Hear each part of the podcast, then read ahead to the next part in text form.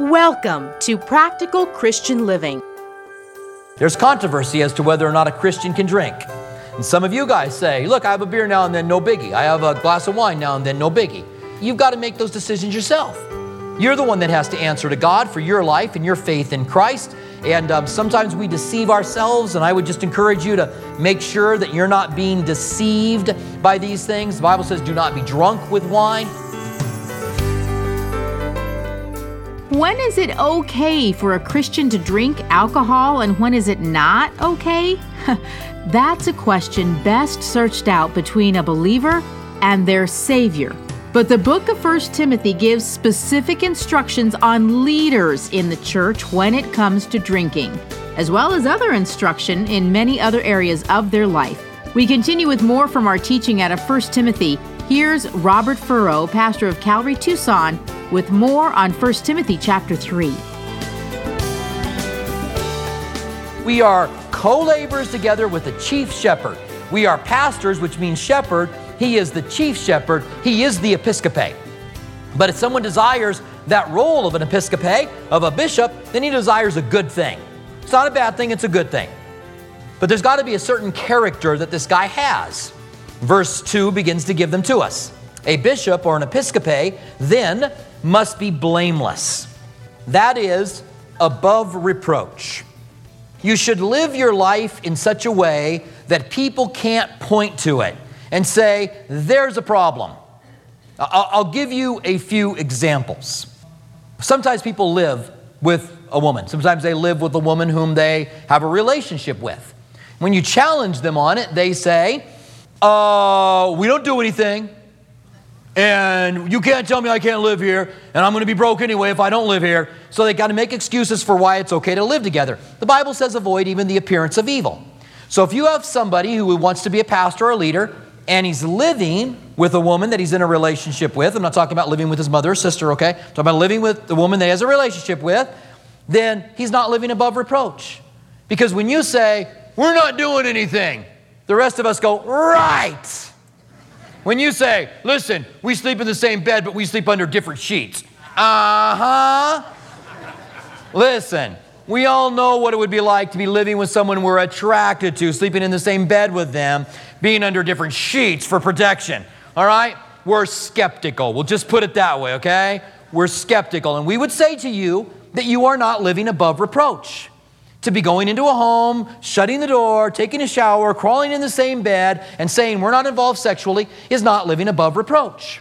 You're not being blameless. And so, a pastor, an elder, an episcopate has got to be above reproach. He needs to be above reproach in his finances. He needs to be above reproach in his relationships. He needs to be above reproach in his relationship with the opposite sex. He needs to be above reproach in all aspects so that no one can point and say, there's a problem. And so the, the bishop must be blameless, a husband of one wife. Now, there's controversy on this one. Some believe that this means that he can never have been divorced. The Assemblies of God, for example, will not allow anyone who's divorced to be a pastor in the Assembly of God. I disagree with that. This, uh, what about somebody who was divorced before they came to Christ? What about somebody who it, they were divorced by their spouse when they didn't have anything to do with it? They didn't want to get divorced, but they themselves were divorced. In their day, even as there is in Utah today, there are polygamists, certain cities of Utah especially. That was, by the way, kind of a joke. It didn't go over too well today in general. But I'm glad you politely laugh after I tell you that that was a joke. Just as there are sister wives today, how about that one, huh? Just as there are sister wives today, there were sister wives in their day. Not called the same thing, but there was polygamy taking place. And so Paul was simply saying, in the church, if you are a polygamist, then you can't, you can't be a leader. You can't be an elder, okay? A husband of one wife. Temperate, which means self controlled, sober minded, which means serious about the things of the gospel. There's a time to have fun. I don't think as a pastor or a leader should always walk around, I'm serious, I'm sober minded. Serious all the time. And it's good to have fun. I like to have fun. I like to razz my friends. They razz me for sure. But when it comes to the things of the gospel and people getting saved and committing their lives to Christ in the church, sober minded, of good behavior. Certainly don't want somebody misbehaving all the time. Hospitable, meaning that he's open to bringing people in, he's approachable, uh, able to teach, It's always a good thing for a pastor to be able to teach. Not given to wine. Later on, it would say of the deacons that they are not given to much wine. I believe, first of all, the culture they lived in and the culture we live in is radically different.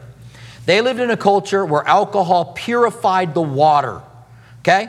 And so, if in a culture that Paul is living, where the water is being purified by alcohol, and he says, elders are not to be given to wine, let's go to our day when we don't use alcohol to purify our water, and it would even more say that elders are not to be given to wine. There's controversy as to whether or not a Christian can drink. And some of you guys say, look, I have a beer now and then, no biggie. I have a glass of wine now and then, no biggie. You've got to make those decisions yourself.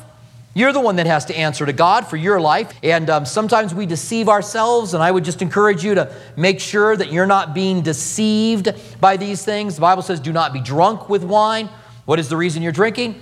Uh, not violent. That'd be a drag, wouldn't it? I went to church, the pastor beat me up. Not greedy for money. Uh, pastors can often be greedy for money. Charles Swindoll said that the three areas that a pastor struggles with is the three S's sex, silver, and sloth. He struggles with being lazy, making sure that he keeps his nose to the grindstone and does what he's supposed to do. Silver, money can be a problem because when you are overseeing the church, you have access to money. And embezzlement can always happen for anyone that oversees. There will be a temptation to embezzle for anyone that oversees on any level. So, a person that is greedy for money does not make a good overseer because that temptation is going to be there and sex, making sure that, again, I talked about earlier, the relationship with the opposite sex is right. You're above reproach in that relationship with the person of the opposite sex. 2020 did a program not long ago about some pastors here in, I don't even know if I would really call them pastors, television evangelists, more like it. Benny Hinn was one of them. Uh, Kenneth Copeland was another one of them. And uh, they had houses that were multi million dollar houses. 20 acre estates on lakesides that are just over the top. Well, both of these guys claim that God wants you rich, so I guess they're just living out what they claim. I heard one preacher say, I talked about $20,000 shoes earlier. I heard one preacher say one time, I'm wearing $20,000 shoes. First of all, if you're wearing $20,000 shoes, don't brag about it. You're going to get mugged. Someone's going to steal your shoes. Okay? Secondly, where do you buy $20,000 shoes? Have you ever been to one of these stores? Have you ever walked over, picked up a pair of shoes? How much? $20,000. That's a bit more than I want to pay for a pair of shoes. That's crazy. Benny Hinn, they pointed out that he stayed in $10,000 a night hotel rooms. I didn't even know you could stay in $10,000 a night hotel rooms. I didn't even know they had them. When a pastor's going somewhere and the church is funding the trip because it's for the church business, for him to stay in a hotel that's a nice hotel, I mean, in our economy, what we're talking about today, you know, 130, 140, 150 might be pressing the envelope. But you, you, you, that might be all right. You certainly don't want him staying in a $24 hotel, do you? Where he gets mugged on the way in or the cockroaches carry him away in the middle of the night. so there's a balance. And depending on opinion, some people not like that pastors would spend $120 on a hotel room. Others, others might not mind that. I think that would be, but there's a, there's a certain area that you could be in, but it's not to be greedy for money. And I think that we understand why, okay? And then he says, where am I at? Not greedy for money, verse 3. Not greedy for money, but gentle, not quarrelsome, not contentious. Another one says, again, there's nothing worse than a, a pastor that just wants to fight with people, that wants to argue. We handle the truth. There's no reason to quarrel or be contentious. You just lay the truth out. You persuade people gently. You persuade people through the handling of the Word of God and not covetous, just desiring all kinds of things. One who rules his own house well, having his children in submission with all reverence. For if a man does not know how to rule his own house, how will he to then care for the church of God? Now, it doesn't mean that a man's house could not have some difficulties that arise. Doesn't mean that a teenager might not become rebellious. Doesn't mean that there, there wouldn't be a problem that would arise in his home. What it means is that he handles it well. That's what it means. There have been problems that have arisen in pastors' homes, and they have not handled it well. They have not handled their family well. I think that disqualifies them. But just because a problem arises doesn't mean that they're disqualified. Because how they handle difficulties in their home is a reflection on how they'll handle them within the church. It's a test to how you will handle those things that are within the church. And so then it goes on to say, uh, not a novice, lest uh, being puffed up with pride, he fall into the same condemnation as the devil. Make sure that whoever finds themselves in a role of a pastor or a, an episcopate is mature. Uh, one of the things that happens to us is that at a certain point in our maturity in Christ, we begin to believe that we know everything. It happens to teenagers too. 16, 17 years old, they go, My mom doesn't know anything. I think my 18 year old feels that way about me. I'll hear him say something sometime, and I know that he's thinking like I did of my mom. When I, she doesn't know how the world works. She doesn't know what goes on in the world. She doesn't know what really goes on out there. Uh, I understand what really goes on out there. And I submit to those of you that are 16, 17, and 18, no, you don't. And that your parents do know really what's going on. They just aren't talking to you about it, okay? But they do know what has gone on and what does go on out in the world. After you mature in the Lord for a while, you realize it's not me. If you're a novice and God begins to use you in a powerful way, you can get puffed up. You can think, yes, it's because I walk with the Lord so closely and I'm such a great spiritual man that God does great things. After you walk with the Lord for a while, you're shocked when God uses you. Why would God use me? Because you realize, I got problems and God uses me. So, not a novice, lest they be puffed up and fall into the same reproach as the devil. Much more, much over, he must have a good testimony among those that are outside the church. That is, he doesn't want to be involved in corrupt business deals. He wants to pay his bills. He wants to, to make sure that he tips well. Um, any aspect of interaction with those that are out in the community, he wants to have a good reputation. If there's not a good reputation with those that are outside the world, and people say, yeah, that pastor just ripped me off, then there's a disqualification. So he needs to have a good reputation, lest he fall into the reproach of the snare of the devil. And then verse 8, Likewise, deacons. Now, a deacon, we've talked about elders. A, an elder oversees the spiritual needs in a body. A deacon oversees, first of all, the financial fund for the poor within the body. We could say that a deacon ministers to the physical needs of the body, where an elder to the spiritual. Doesn't make one better than the other, it just makes it different. The first deacons that we find in the Bible are in Acts chapter 6.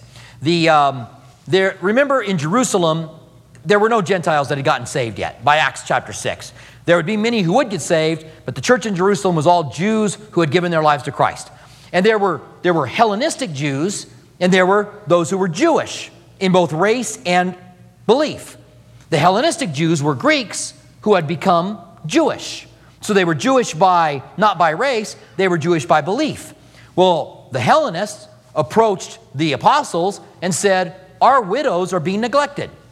In other words, the money that is being overseen for the widows that the church is taking care of, those who are impoverished, is going to the Jewish women, not to the Greek women. We don't think it's right.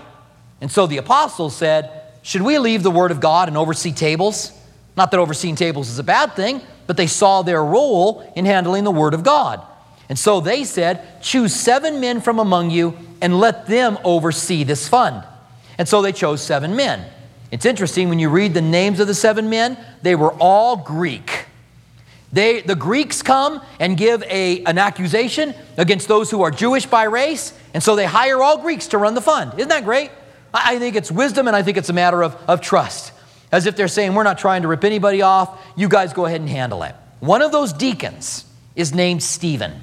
Stephen became the first martyr of the church, and the next chapter tells us that Stephen was a man who did miracles, that he was full of the Holy Spirit. It tells us awesome things about Stephen. So that deacons are not elders and then deacons, they're different. Some of you guys are gifted to be elders, and some of you guys are gifted to be deacons. It's just part of what you do. Now, deacons in our church oversee what we call as our benevolence fund. When you give to the church, a certain amount of everything that you give goes into a benevolence fund that's been divided. Part of it goes to people that don't go to our church. So if somebody comes to the church and needs food or, or money, we have ways of getting that to them. Don't necessarily just hand out money, but we have ways of getting it to them. If you come to the church, then we also have a part of our benevolence fund for you guys. That's generally hard for people that attend a church to go to their church and ask for help. And so, my prayer for our deacons on a regular basis is that these guys would be would be generous and that these guys would be tender in the way they handle it. Because it's hard, isn't it?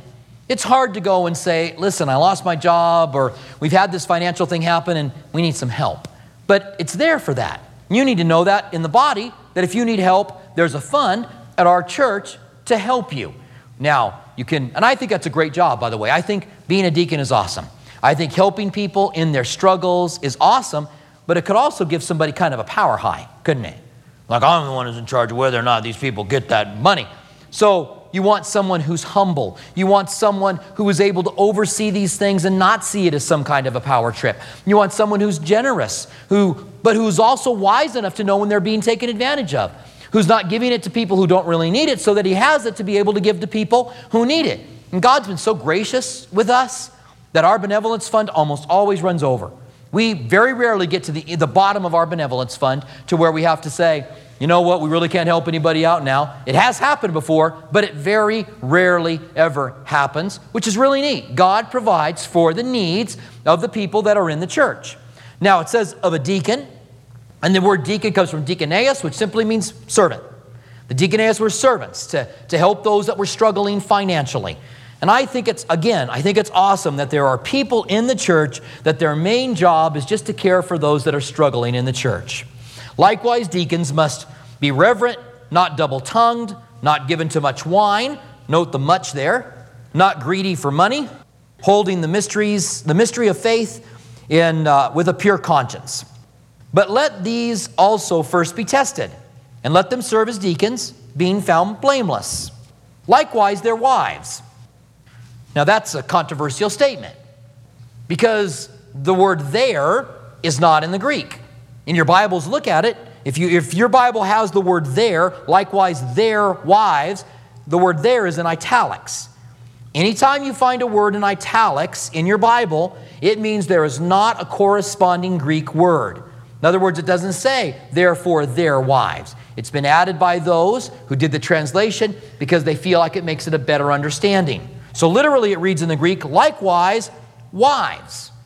Now, the word wives has been translated many other places in the New Testament, and only two places is it translated wives. Most often it is translated women, therefore, women. The other place it's translated as wives is where it says wives be in submission, in submission to your own husbands. Well, it doesn't even need to have wives there because of the context. because of the context. Let women be in submission to their own husbands wouldn't tell you it has to be wives. The context tells you if you got a husband, you're a wife. So this is the only place that you find it translated where the context doesn't force it. It's the only place where this word is translated wives. That has caused some to say he's not talking about the wives of deacons here, he's talking about women who are deacons. And in Romans chapter 16, there's a woman deacon by the name of Phoebe. She's actually mentioned in the Bible. There's other mentions of women that are involved in leadership. I believe women can and should be deacons. I believe they should be involved in overseeing these things. I believe women should be in leadership. I believe women can be pastors. See, in all of that, I get heads that snap up. Every service, I was looking for it in this one. People are like, la, da, da, pastors, women pastors, what are you talking about? I think a woman could be a youth pastor. I think a woman could be a children's pastor. I think a woman could be a woman's pastor. For us to say that women don't have a role in leadership, I think is to neglect what we find practiced in the New Testament. It's practiced differently. And I think the way this should read is likewise women, that is, women deacons, must be reverent, not slanderous, temperate, and um, faithful in all things. If you want to know more about women in leadership, we talked some about it last week. You can listen to that study. Verse 12 Let deacons be the husband of one wife, again, not a polygamist, ruling their children and their own household well. For those who have served well as deacons, obtain for themselves a good standing and great boldness in the faith which is in Christ Jesus. Those that serve as deacons, they obtain for themselves a good standing with Christ. It's a good thing to be a deacon, to really care about those that are suffering financially, for the poor, and for the impoverished, part of what God wants us to do here in the church is to really minister to those that are struggling financially, and it's a good thing. He goes on to say, These things I write to you, though I hope to come to you shortly. But if I am delayed, I write so that you may know how you ought to conduct yourself in the house of God. This is the way leaders ought to lead within the house of God, which is the church of the living God, the pillar and the ground of the truth. It is God that is the pillar and the ground of the truth. We are the church of God who is the pillar and the ground of truth. So we are serving and representing that pillar and that ground of truth, which gives the, the church a significant position. And without controversy, some of the other stuff may be controversial, but without controversy, great is the mystery of godliness. The mystery of godliness that Gentiles would be saved, that God was going to become a man in order to save people. Listen to how it lists the mystery of godliness. God was manifest in the flesh. By the way, if you run into somebody who tells you Jesus wasn't God, the Bible never says it, this is one of the verses that you can tell them when they knock on your door on Saturday morning. Then he was justified in the Spirit. Then he was seen by angels. He was preached among the Gentiles. This shocked them all because remember, you could become Jewish and you could become a Jewish Christian in the beginning if you became Jewish. But Christianity was seen as a sect of Judaism. The fact that you could become a Christian and not become Jewish was something God had to establish, and you can read how that happened in the book of Acts. But it shocked everybody that a Gentile didn't have to become Jewish, they could just be saved and all of a sudden believe. That was a mystery, mystery of godliness. Believed on in the world and received up into glory. That is, people believe on Jesus, and, they, and then he was received up into glory. Now, I want to turn back to verse 1 to conclude. Verse 1 of chapter 3 says, this is a faithful saying. If a man desires the position of a bishop, an episcopate, he desires a good work. It's a good thing. I believe that God is raising up men and women into areas of leadership. And if you desire to be a pastor, if you desire to come alongside in the area of leadership or eldership, then it's a good thing to do. You want to make sure that you meet the qualifications that are there. But if the Lord tarries, He's going to have to raise up all new leadership. Think if the Lord tarries for 50 years, all of us leaders that are here now will be gone, and they'll have had to have raised up new leaders. And God is always at work doing it.